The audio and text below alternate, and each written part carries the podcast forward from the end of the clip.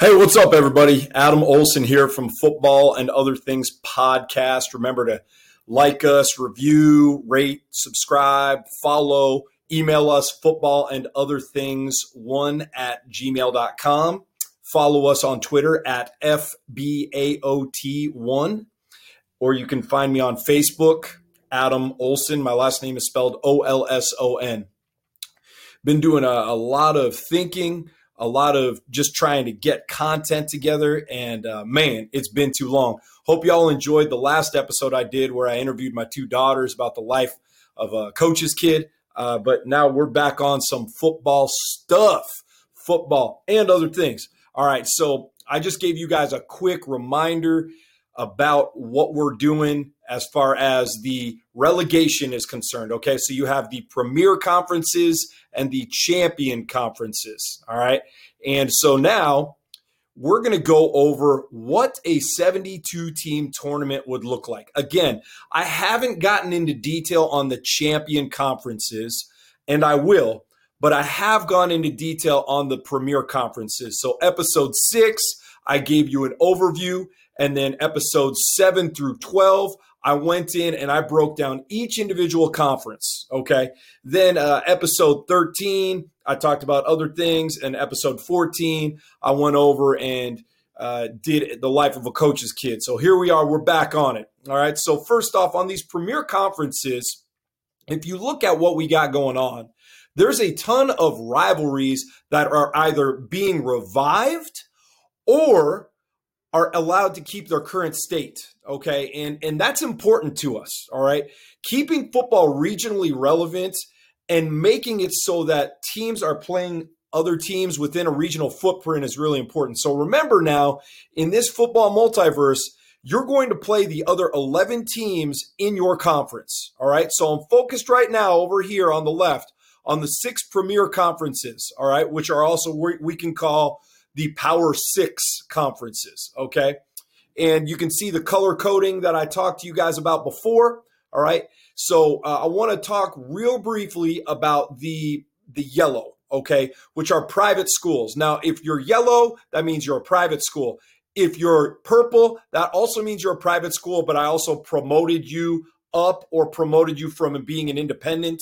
And then if you're orange, that means you're a danger school. So you would be red. You're in danger. You're on my radar for being relegated, okay, downward to the Champions League. All right. But you're also private. Okay. And the reason why I've highlighted and made a big deal out of the private schools is if at any point I truly believe that uh, the private schools, there's enough Division One private schools, they could break off from the public schools and actually form their own league. The reason I thought about that is sometimes private schools are run so differently because they're not state funded that it might end up being in their best interest simply to form their own private league. In Texas high schools, we have this. It's called the UIL, which are the public schools, which UIL stands for University Interscholastic League. And then we have TAPPS, which are the private schools uh, the or the parochial schools. It stands for the Texas Association of Privates and Parochial Schools. Okay, so uh, in, in, where I'm from in Arizona, we also have private schools, but there's not enough of the same size private schools to really create a league that would be equal. Um, you have like a Brophy College Prep or a Notre Dame Prep in Arizona, which are big private schools, but there's not enough of those size private schools to make it interesting. Okay. And so that's why Arizona doesn't really have its own TAPPS league. The, the, the private schools have to play with the public schools, which is fine. And then back in Texas, uh, there's a couple private schools that are not in the TAPPS. They're actually in the UIL because that's they desire to play against those uh, public schools. They think that that's in their best interest and that they can compete, and so they do. Either way, it's fine with me. I just thought it was worth noting. Uh, you also can see blue. That's simply the schools that I promoted or are have been traditional group of five schools, but now they're going to be in the uh, quote unquote power six or power five, however you want to call it. In this multiverse, it's the power six. All right. Uh, and then you have schools that are, are red or orange. That means that they're danger schools. That doesn't mean they're going to be relegated, but what it does mean is they haven't been good enough over the last 15, 20, or even 30 years And, and those are on my radar for schools that would be in danger of being relegated down. Probably aren't going to fare great in the tournament or during the regular season, and thus they're on my radar for being relegated down. If you look at the champion conferences, uh, there are two teams that I felt were necessary to relegate down simply because I don't think right now in this world that I've created that that administration wants to compete. It's not a shot at the coaches. As a matter of fact, at Rutgers, Greg Schiano's the head coach there, and he was the last coach there where they were actually relevant nationally in any way, shape, or form. So I think Greg Schiano can turn the tides, but the beauty of having premier and champion is simply you're never completely out. If you're a great champion conference school, then you got a chance of being relegated upward. And if you're not a very good premier conference conferences school, you got a chance of being relegated down. So there's mobility. Okay. And, and ultimately, that's what you want. You want some type of meritocracy where you can move up or down. And, and that makes it interesting. The biggest problem that people have with any type of playoff expansion or realignment where you're more inclusive instead of less inclusive, where you're more exclusive, the problem people have is, well, it diminishes the regular season. I just don't see it that way. If you keep, uh, if you keep the the games, the rivalry games, if you keep those and you introduce games that are regionally relevant, it actually makes the regular season more interesting instead of less interesting. And if we're worried about eyes and streams and viewers and everything like that, that's what you'll get. Well, if you want to make the argument, well, Adam, everyone gets into this tournament, so it doesn't matter how they do in the regular season. You're wrong. You're wrong. It does matter how they do because it's all about seeding and then it's about matchups and it's about path. What's great about it is you keep everyone's interest. And if you want to say, well, Adam, you're wasting your time because the same 10 to 15 teams are going to win it every year, I don't disagree with you. I actually did an entire episode talking about that very thing. But that's not what a tournament is for. A tournament is ultimately to crown a champion, but we already have a playoff. We're going to expand the playoff from four to 12 teams in one year. Okay. So all that a tournament does is it creates more games. And if you say, well, Adam, we already have the bowl games, cool. So all that we're really doing then is we're giving a facelift to the current system and we're actually not changing it as much as you think. We're simply streamlining a process and making it a little bit more even in terms of travel and in terms of relevance to, to everywhere nationally. This will work. And if someone gave it a chance, if this got enough traction, it's scary to think of just how good it could actually be. If you say, well, Adam, we want leave that tournament to basketball, I'm going to tell you right now, we already have all these bowl games anyway. All that we're doing is creating more. and, and so so now what you get is you get the best of both worlds. You get sponsorships with the tournament. You're actually going to appease more people instead of less people. The the regular season will remain relevant, okay? And you'll get an awesome tournament at the end. And yes, the same 10 to 15 teams are going to be the teams that probably win it. But you will have a butterfly effect when one team that's favored loses somewhere along the line. You'll have that butterfly effect. You'll have that, hey, look, think Oklahoma versus Boise State, however many years ago that was. And think if that had been a playoff game where Oklahoma, the better team, lost to Boise State on that crazy Statue of Liberty play. Think about that. Think about how entertaining that game was. Think about the fact that I'm still talking about it right now. How many of those games do you think you could end up getting if you had a 72 team tournament? You'd probably get at least one of those every year. Every year. Maybe not in the first round. That's fine.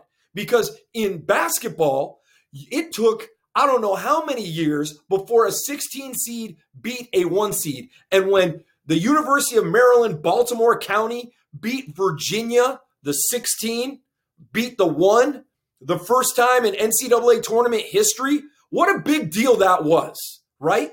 It's supposed to be a big deal. It's supposed to be special and it's supposed to be rare. I'm not trying to make it so that more teams have a chance of winning the championship. That's on those teams and those conferences. What I'm trying to do is I'm trying to create a couple more games. I'm trying to create something interesting and I'm trying to save the sport as a whole instead of the sport cannibalizing itself where one week we have great games and the next week we have crap games where it's awful and it's the Harlem Globetrotters playing uh, the Washington Generals.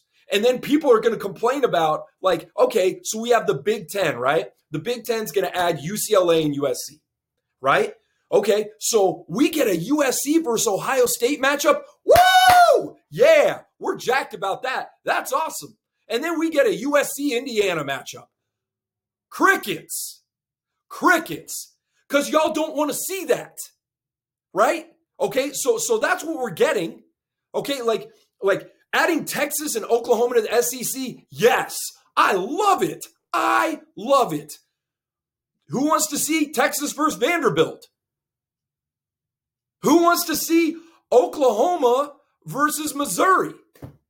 Maybe some people. Like, but at least with that, you get some type of regional relevance because Missouri and Oklahoma are close neighboring states. And, Oak, and, and Missouri belongs in what? They're in the SEC. They got the bag. And when they first got into the SEC, they competed in a down SEC East. They actually won the SEC East. But ever since Gary Pinkel stepped down, okay, Missouri has been mediocre at best. If you put Missouri back in the more of their geographic footprint, you're going to have rivalries and you're going to have a team like a Missouri that's got more of a chance because what you're doing is you're dispersing the talent. If you look and see what I did, okay, in the premier conferences, that premier Southeast is still Murderer's Row. I added Clemson to a conference that already has Alabama and Georgia and Florida. And now they also got Florida State. That's awesome. But you know what? We dispersed some talent. Okay? We took LSU out, and LSU's in the mid South now. That's a good thing. We took both the Mississippi schools out, and they're in the conference with TCU and Texas A&M. Who doesn't want to see that? Who doesn't want to see the fact that Texas and Texas A&M are back together? And they got to play each other now a rivalry that should have been happening, but too much school pride and too many alumni with, with their, their hands in the pot and too much money getting thrown around and ego and they haven't played the game. You got to play the game now. You're in your geographic footprint, dog. Play the game. You have to play the game. Notre Dame's in a conference now. Who doesn't want to see that? You actually are in a conference, and it's not this faux pas, phony, I'm in the ACC except in football. No, dog. You are in the Big Ten footprint. You're in the freaking Midwest. So now guess what? You got to play Michigan, Ohio State every year. That's what you got to do. And that's what we want. This is good for college football. Really, really good for college football. So give it a chance. Okay. Now, just looking, I haven't I haven't done my deep dive on the champion conferences yet, but if you look at these championship champion conferences, okay, the West, Central, Mid South, North, and Southeast, just like in the premier conferences, look through these. Look through these. The two teams that are relegated, Cal and Rutgers, if if you belong, then then win and move back up to where you belong and prove me wrong. Look at all these teams that are highlighted green. Those are potential teams that could move up from the champion conferences to the premier conferences. Well, Adam, we don't like that you put Western Kentucky. Western Kentucky should already be up. Tulane, they beat USC. Adam, how did you not put them up? Go look at their track record, folks. And if they're that good, they'll win and they'll get moved up. I want to see it. I want to see another Southern team. Cool. Awesome. All right. We also brought up a bunch of really good FCS teams into this Champions Conference. Because let's be honest, if right now, if you put North Dakota State or South Dakota State into the MAC, do you think they can compete with and win in the MAC? North Dakota State and South Dakota State. Hmm? I do. I do. I think North Dakota State and South Dakota State, if you put them in the MAC right now, they might, either one of them, they might win the whole dang thing. They might. How many, how many guys are those two programs putting into the NFL who are high level, high caliber draft picks and who are good? And productive NFL players that are great college players. So think about that. Jacksonville State, another team, shoot, they beat Florida State a couple years ago. I mean, these are legit teams. So give something like this a chance and look at it and say, man, this could actually be great for everyone involved. Everyone involved. I'm telling you right now, if you look at this, you got the mid-tier teams, the middle of the pack teams, they're gonna be like, shoot, man, we got a chance to, to level up here. We got a chance to compete, get our fan base on board with this, and rise up and get hot at the right moment in a tournament and beat a team or two. I'm not saying that those teams are going to win the championship because right now, the way things are, they're simply the haves and the have nots. And there's a lot more have nots than haves. Okay. But there's 10 to 15 teams. And if one or two of those teams gets upset, you have a butterfly effect. And all of a sudden, you might get a team in that wouldn't normally be in. And I love it. I love it.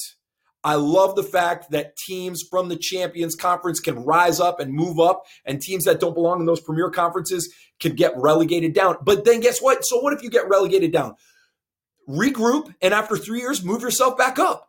Cool, cool. Like Tulane, you had an awesome year this year, but you were like two and 10 last year. And then you kind of been middle of the pack the, the previous three or four years. So, let's see if you can keep that energy up and do that and, and continue to build and win because uh, Tulane beating USC is a perfect example of something that could happen in a playoff, okay, and completely butterfly effect change how a bracket plays out. So I love it, even though in this case they wouldn't be in the same tournament. You guys understand what I'm saying, all right? Because you're all smart. You are educated people. And so I'm talking about this because I'm passionate about it. And I'm passionate about it because I love football, but I want to see the sport thrive and be robust. And this is the way to do it. Okay. So go through and look at these teams. Email me, video me, chat me, whatever you want to do. I want to discuss this. I want your thoughts on this. Football and other things one at gmail.com. Email me or find me on social media. Okay. FBAOT. That's on Twitter at FBAOT one on Twitter. Okay. Find me. All right. Listen to us. We're on Spotify, we're on uh, Apple Podcasts, and we're on YouTube. So find us there as well. Okay. And I promise you, we're to have fun with this because I'm to keep going. I am going to keep going. And I listen, I get some great ideas that I come up with. And then I listen to other podcasts, and those guys have great ideas. And I'll give like, I'll give credit to other uh, podcasts, man. Like the uh, the late kick with Josh Pate. I listen to that podcast. I love that podcast. Okay, smart guy. Uh, the Cover Three podcast, love that podcast. Those guys are are intelligent and they're fun to listen to. Uh, the Menace uh, podcast with Zach Smith, I listen to that podcast. He's a little explicit, but dude has coached at a very high level and he knows what he's talking about most of the time. and then uh, those are the main three. And, and then I listen to the College Football Daily podcast, but I'm not I'm not copying off those guys. I'm trying to create my own original content. And this time of year, a lot of people are talking about the same types of things. So for me, I just want to interact with with the audience, okay? So I'm passionate about this. Let me know what you think. The premier conferences, the champion conferences, all right? Uh, email me football and other things one at gmail.com. All right. Uh, until next time, from the Olson family complex in Waxahachie, Texas. All right, my name is Adam Olson. This is the Football and Other Things podcast. Mom, Dad, I love you. Y'all have a great night.